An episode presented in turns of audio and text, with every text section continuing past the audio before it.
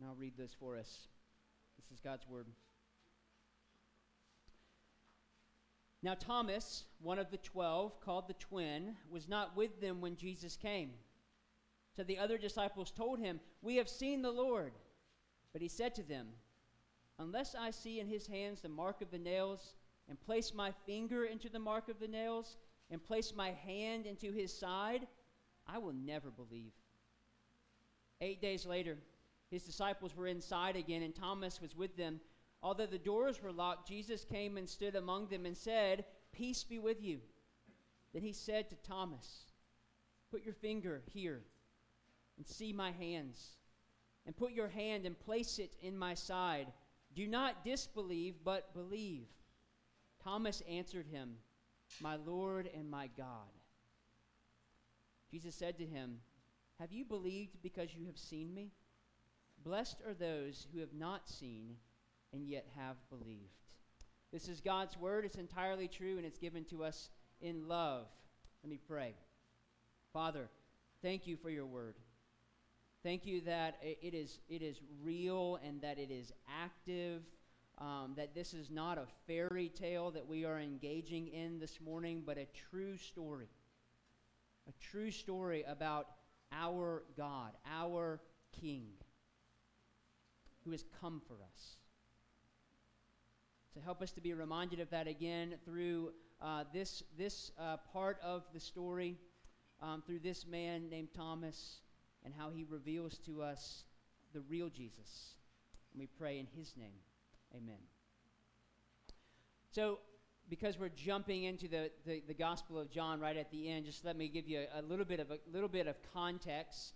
Um, there are several threads that tie the Gospel of John together, and one of those threads is the theme of belief. And it's what stitches chapter 20 to the rest of John's Gospel. So the verb believe occurs more times in John's gospel than in Matthew, Mark, and Luke combined.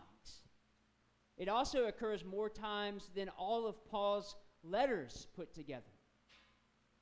So the word shows up 99 times in the entirety of the gospel and is found in every chapter except chapter 15, 18, and 21.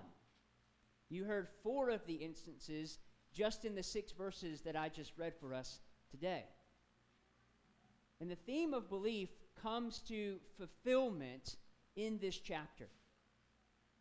Because it's a chapter that not only gives us eyewitness account, eyewitness testimony to the resurrection, but also shows uh, the different responses to the resurrection. There's several of them there. Because laced throughout chapter 20 is an appeal to believe. John is calling his audience, his readers, to believe. And so we'll see how one man, Thomas, responds to this appeal, and then how he teaches us how to respond as well. So we'll look at it in three ways. These are in your worship guide if you're taking notes. First, we'll look at it uh, through Thomas's doubt. Then we'll look at it through Jesus' answer to Thomas. And then we'll look at our own belief. So Thomas's doubt, Jesus' answer, and our belief. So first, Thomas's doubt. So Thomas was uh, one of Jesus' disciples. He was called the twin, obviously. He had a twin brother there with him. Uh, but some of you may be more familiar with Thomas with the word doubting in front of his name. He's often referred to as doubting Thomas. And this has always come across, at least to me, as something negative. As if doubting is wrong in some way and, and, and makes Thomas defective as a follower of Jesus. One author I read this week said, We can all thank God that doubting Thomas didn't have his doubt crisis in a fundamentalist conservative church. They would have told him he didn't believe anymore, that he was doomed to destruction. Well, that's not the case here. Thomas is being he is being a bit stubborn in his response, but it doesn't make him defective. What it does make him is like you and me. Because Thomas's doubt helps us understand that sometimes our doubts lead us closer to Jesus and not further away from him. Doubt is something through which we can come to understand the gospel more clearly, actually. In his book, A Reason for God, Dr. Tim Keller says this about doubt in the believer. He says, A faith without doubts is like a human body without antibodies in it. People who blithely go through life too busy or indifferent to ask hard questions about why they believe as they do will find themselves defenseless against either the experience of tragedy and suffering or the probing questions of a smart skeptic. Now, this is not only a call to Christians, but to skeptics as well. Keller continues. He says, Skeptics must learn to look for a type of faith hidden within their reasoning. All doubts, however skeptical and cynical they may seem, are really a set of alternate beliefs. The reason you doubt Christianity's belief A is because you hold unprovable belief B. Every doubt, therefore, is based on a leap of faith. You see, what Thomas is actually communicating through his doubt is the certainty of the resurrection. Because Thomas knows that if the resurrection is true, that if Jesus has actually risen from the dead, then that changes everything. It doesn't just change Thomas's life personal, he, personally. He's not just looking at this as an individual. What Thomas is saying is that it changes the course of history if the resurrection is true. So he's not believing anything other than seeing the resurrected Jesus with his own eyes. He will not settle for anything less than that. He's not even taking the risk of believing his own friends. These are men, and there's some women there as well who he's walked with, essentially lived with, the past three years. And he's not even taking their word for it. He's thinking maybe they're delusional. Maybe they're so overcome with their grief that they're uh, just allowing their imagination to take over so that they can just feel good in their mourning right now. And I'm just not going to believe it. Thomas is not going to take a chance on that. To the point that he says these really strong words If I cannot see and touch his wounds, I will never believe. If I never see Jesus again, I will never believe, Thomas says. He's ready to denounce everything. And rightly so. I think Thomas is right in saying this because if the resurrection isn't true, as Paul says in 1 Corinthians 15, our preaching is in vain, and we are the most to be pitied as Christians. This here is a waste of time. And we shouldn't even be doing this if the resurrection isn't true. Now, understand that Thomas is not trying to be antagonistic here. He is not trying to be cynical towards the disciples. He's not trying to, to poke at them and to, to kind of provoke them to some sort of argument or debate here. no, Thomas wants the resurrection to be true. Thomas, he, he wants Jesus to come back to life. He heard Jesus say that he would do that. He wants to see this happen. And in the reality of his death, he is having trouble with believing that he is. He wants this to be confirmed for him. It's similar to, uh, to, the, to the story of John the Baptist. If you remember the story of John the Baptist, John the Baptist, who, is, who paves the way for Jesus, behold the Lamb of God who takes away the sin of the world. And then when, when, when John the Baptist is faced with his impending violent death, he's about to have his head removed from his body, sends his disciples to Jesus to say, to ask Jesus, Are you the one to come? Are you the one that I have been preaching about? Are you the one that we have hoped for, or should we look for another? John the Baptist even doubted. But Jesus answers him. just as he answers Thomas. He does exactly what Thomas asked of him. And Jesus gives his answer here in verses 26 through 28. Now, the beauty of Jesus' answer is that it's not a rejection of Thomas. It's not a rejection of Thomas's request. He doesn't say, This is outlandish. You are asking way too much of me, Thomas. He doesn't even rebuke Thomas for his doubts. Jesus clearly answers exactly what is troubling him. He enters into Thomas's world. He comes to him. I like to think that he comes back in these verses specifically for Thomas. You notice that in verse 27. He comes back after eight days, eight days after Jesus' resurrection, eight days after uh, Easter uh, Sunday, and he says to the disciples, Peace be with you. And then he turns to Thomas and looks at Thomas and says these words Thomas, put your finger here. See my hands and put your hand and place it in my side. Do not disbelieve, but believe. Now, to understand just the, the, the gravity of Jesus' response to Thomas, you have to, we have to kind of compare it. And somebody reminded me of, of this on Friday, comparing it to how Jesus responds to Peter in Mark chapter 8 when Jesus has, has just asked his disciples, uh, there's, who do people say that I am? And people are saying, well, you're one of the prophets, you're Elijah, you're all, you're all these different people, you're, you're even John the Baptist come back to life. And they have all of these, these, these answers to who they think Jesus is. And Jesus says to his disciples, but who do you say that I am? And Peter, answering for all of the disciples, you are the Christ. You are the Christ. And Jesus affirms his answers and says, you are right. And as the Christ, Jesus said, goes on to say, I will suffer, I will die, and I will be raised again. And then Peter rebukes Jesus for these words. Peter, on, at one point, is saying, I believe, and then at the very next moment, Peter doesn't believe Jesus.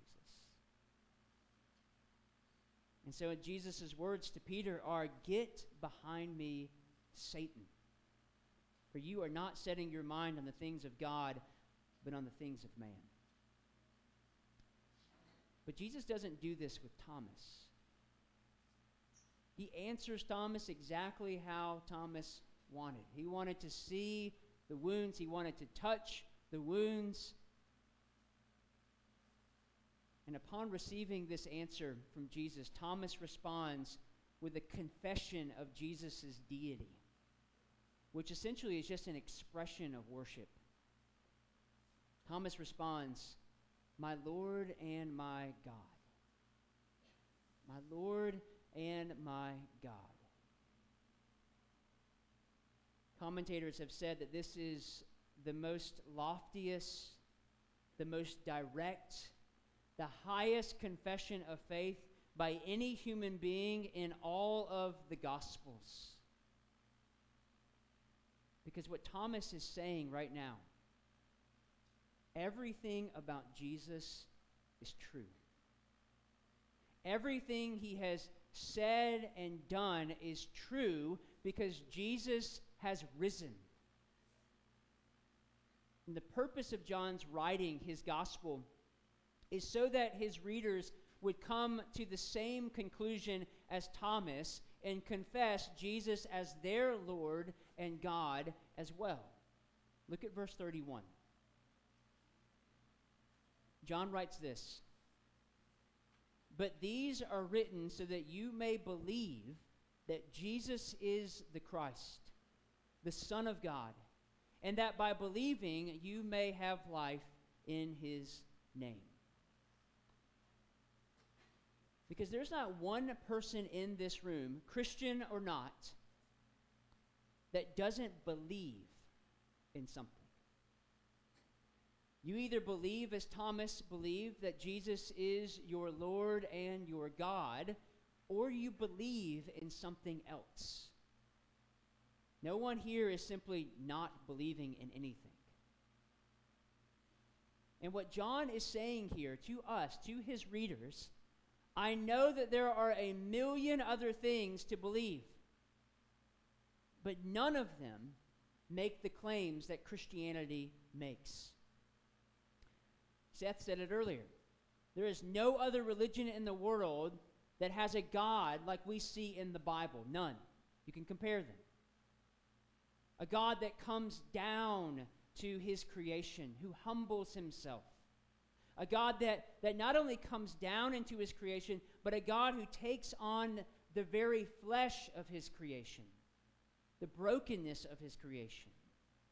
A God that takes on and defeats our most fierce enemies, Satan, sin, and death. And a God who looks at your doubts, who looks at your unbelief, who looks at your struggles, who looks at, at your weakness and your continual fall into that same uh, besetting sin and says to you, The answer is my son. The answer is always my son, no matter where you're at in your walk with Christ. And it's in our final point that it's the Son who answers the question, who answers the question concerning our own belief. Because I'm sure some of you are thinking, as I did, as I, as I read this passage this week and studied it, well, of course, Thomas would believe. He saw Jesus with his own two eyes, he saw Jesus in the flesh. Jesus himself, with his very words, with his own human mouth, calls Thomas to believe. We don't have that sort of experience. Of course, Thomas would believe. Who wouldn't believe? Well, actually, lots of people didn't believe. Lots of people who saw Jesus every day, who saw Jesus' own miracles. To, for some of us, we would say that's all we needed to see. All I need to see is Jesus feed 5,000 plus people. Man, I would have believed. I would have believed in something. But there were many who did not. In the previous verses, what we have is, is Thomas simply doing for us what the disciples did for him. So in the previous verses, in, ni- in verses 19 through 23, uh, we have the, the disciples, they, they see, they get to see Jesus. They get to see the resurrected Christ. They're there in the room. Jesus comes walking through the, through the door that's locked, and he, he comes before them and shows them his hands and his feet and his side. Uh, Thomas isn't there. We don't know where Thomas is at that particular time, but Thomas isn't there. And so the disciples have seen and believed, and when Thomas comes back, the first thing they tell him is, uh, uh, we've, seen, we've seen the Lord. And Thomas's response is, I don't believe you. I don't believe you. I need to see him with my own eyes. I need to be convinced myself. And by God's grace, he is convinced. By God's grace, Jesus does come back and reveal himself to Thomas and now Thomas, like the disciples before him, seeing Jesus and understanding with his mind that Jesus has died and that Jesus has been resurrected and is standing before him and, and is now uh, believing, is saying to you what the disciples said to Thomas I have seen the Lord. I have seen the Lord. Even in my doubt, even in my unbelief, Jesus came back and revealed himself to me. I have seen the Lord. How do you respond to his witness? And you may respond like Thomas initially did, and I would say that would make sense. And, and that would be fair for you to do so. But that's why we have verse 29 here. It's for us. This verse is for no one but us. Look there with me. Jesus said to him, he first talks to Thomas, Have you believed because you have seen me? And then to us, Jesus says, Blessed are those who have not seen and yet have believed. Blessed are those who have not seen and yet have believed. I am just making a guess to say that none of you have seen the risen Christ with your very own eyes. And if you have, come and talk to me afterwards because you have more problems than most people in the room. But Jesus announces to us, He announces to us a blessing on those who will come after Thomas. And He knows those who will come after Thomas and will believe like Him without seeing Jesus face to face. Peter reiterates this from uh, uh, this blessing from Jesus in his first letter uh, because I think Peter knows just how hard it is for the church that hasn't seen the risen Christ face to face, just how hard it is for those of us who have not seen him. And so Peter reiterates this in his first letter in 1 Peter 1 8. Peter says, Though you have not seen him, you love him. Though you do not now see him, you believe in him and rejoice with joy that is inexpressible and filled with glory, obtaining the outcome of your faith, the salvation of your souls. Jesus himself is saying to you, you will experience me the same way Thomas has. Thomas doesn't own this experience. Yet you will be even more blessed, Jesus says, if you believe, because you have not yet seen me. Now, to help you with this, I would encourage you as we close to not go home today and forget this appeal to believe. Because I know it's Easter Sunday, and I know that we go and we gather with family and friends and, and do and, and have hopefully cel- celebratory uh, uh, dinners around a table together. But I would encourage you not to go home today and forget that this appeal to believe is for you and I. Because all of us need to believe rightly about the gospel, even if you're skeptical. Even if you, you've, you've come in here this morning cynical, you need to believe rightly about the gospel. And that takes thinking and effort and intentionality. You don't just kind of stumble into it. In Mere Christianity, C.S. Lewis discusses the intentionality of needing to believe rightly. He says this quote, one must train the habit of faith by making sure that some of its main doctrines shall be deliberately held before your mind for some time every day that is why daily prayers and religious reading and church going are necessary parts of the Christian life. We have to be continually reminded of what we believe. Neither this belief nor any other will automatically remain alive in the mind. It must be fed. So I'll leave you with three ways in which you can feed on this that you can do in the days between Christ's resurrection and his second coming. Because, by the way, we will see Jesus again face to face. Jesus does promise that, that he will come again, and that we will feast with him as well. So, three ways that you can do this before his second coming. One is to doubt your doubts to doubt your doubts. Chase them down. Don't, don't let your doubts linger without answers. And I promise you, I am confident that as you do this, as you chase your doubts down, you will draw closer to Jesus in the process. Some of the, my favorite text messages and emails that I get from people, from you guys mostly, are questions that are somewhat doubting. Are questions that are saying, what's going on here in the scriptures? Because it really it forces me to go, I don't know. Let, let me chase this down. Let me look. Let me let me read. And and together we we draw closer to Christ when we do that. One commentator said this concerning this particular passage. He says, if doubt, if doubt leads to questions, questions lead to answers, and the answers are accepted, then doubt has done good work. It is when doubt becomes stubbornness and stubbornness becomes pride that doubt harms faith. Let your doubt deepen your faith as you continue to search for answers. End quote.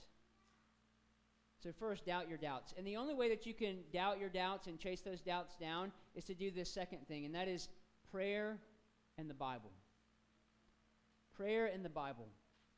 These remind you that even though you cannot see the risen Christ physically, it does not mean he is not with you and that you cannot interact with him.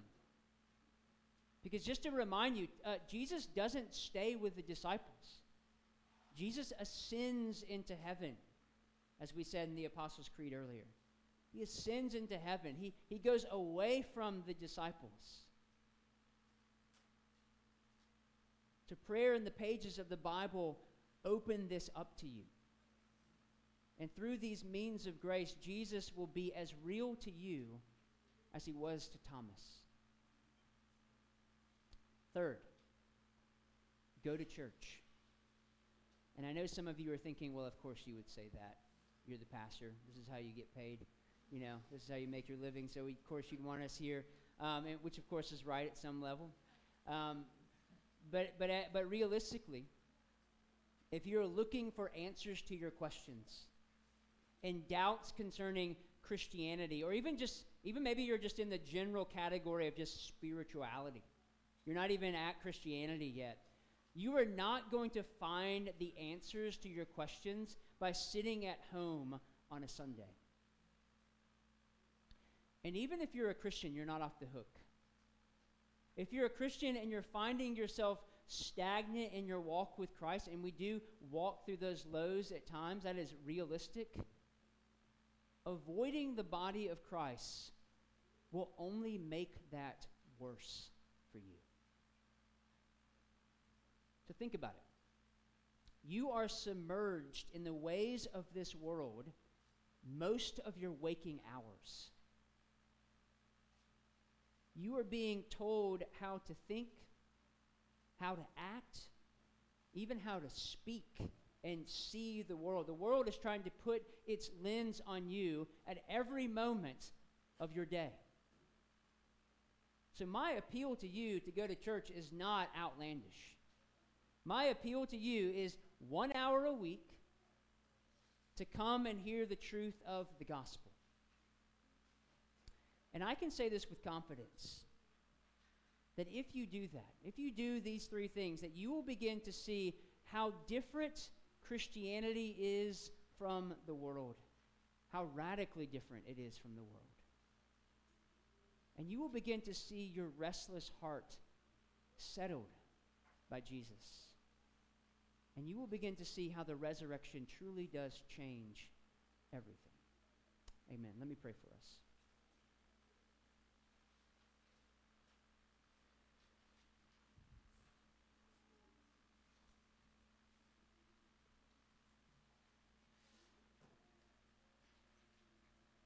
Father, again, we thank you for the reminder of the gospel this morning on this Easter Sunday, Father. And really, this is, this, this is no different than what we hear every single week, that we are reminded daily from your word, God, as we march through it every week, uh, of, of the glorious good news that we have a risen king. That we have a king who, who uh, not only comes down to heaven from his throne, but uh, puts on our, our flesh, our broken flesh, uh, who, who, who is tempted in every way that we are tempted, and then who, who dies uh, a death that we deserved, that takes on our guilt, takes on our shame, and is punished for it on the cross.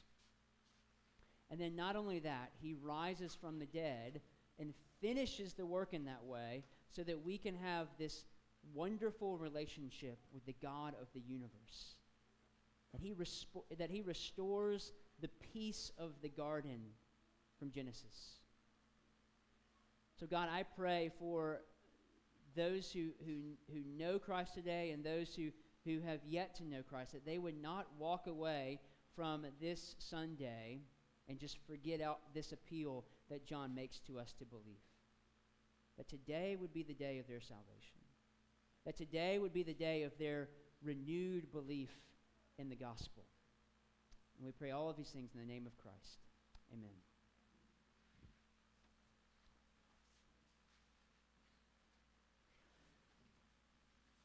Well, every Sunday we celebrate the Lord's Supper together. And today uh, is no different. And we're reminded that at this, at this table, um, that again, while we do serve a, a risen King, a risen Savior, uh, that Jesus did have to die. That in order for him to rise from the dead, he actually had to be dead. And so the bread and the, the juice that we use reminds us of that in a simple way that Christ was dead, that he was, that he was killed for our transgressions, that he suffered uh, in a way that we should have suffered. And he takes all of that on for us. So as you take of the bread and take of, of, of the juice today, be reminded of Christ's sacrifice. That while he's risen, this is what had to happen on your behalf so that you could have life, so that you could celebrate today around this table. So if you're a believer in Christ, whether you're visiting with us, uh, you don't have to be a member of Christ the King to, to take communion with us. Um, if you're a believer in Christ, we ask that you would come and receive the Lord's Supper together with us. If you are not yet a believer in Christ, we ask that you refrain from taking the supper, but to do something different. We offer some prayers in the back of your worship guide, guide and you can begin to apply what uh, the application that I had for us at the end of, of the sermon today. To pursue God in prayer and in the pages of Scripture. And you can do that as well during this time. So the night that Jesus was betrayed, he took bread and he broke it and said, This is my body which is broken for you. Do this in remembrance of me. And in the same way, he took the cup after supper, saying, This is the new covenant poured out in my blood. For as often as you do drink this, do it in remembrance of me. For as often as you eat this bread and drink of this cup, you are proclaiming the Lord's death until he comes again. Let me pray one more time, and then you can take communion as you feel ready. Father, again, we, we thank you that we can come to this table and be reminded of the glorious work that Jesus has accomplished for us on the cross. Help us to eat with great eat and drink with great thanksgiving now as we receive the supper from you. We pray all of this in Christ's name. Amen.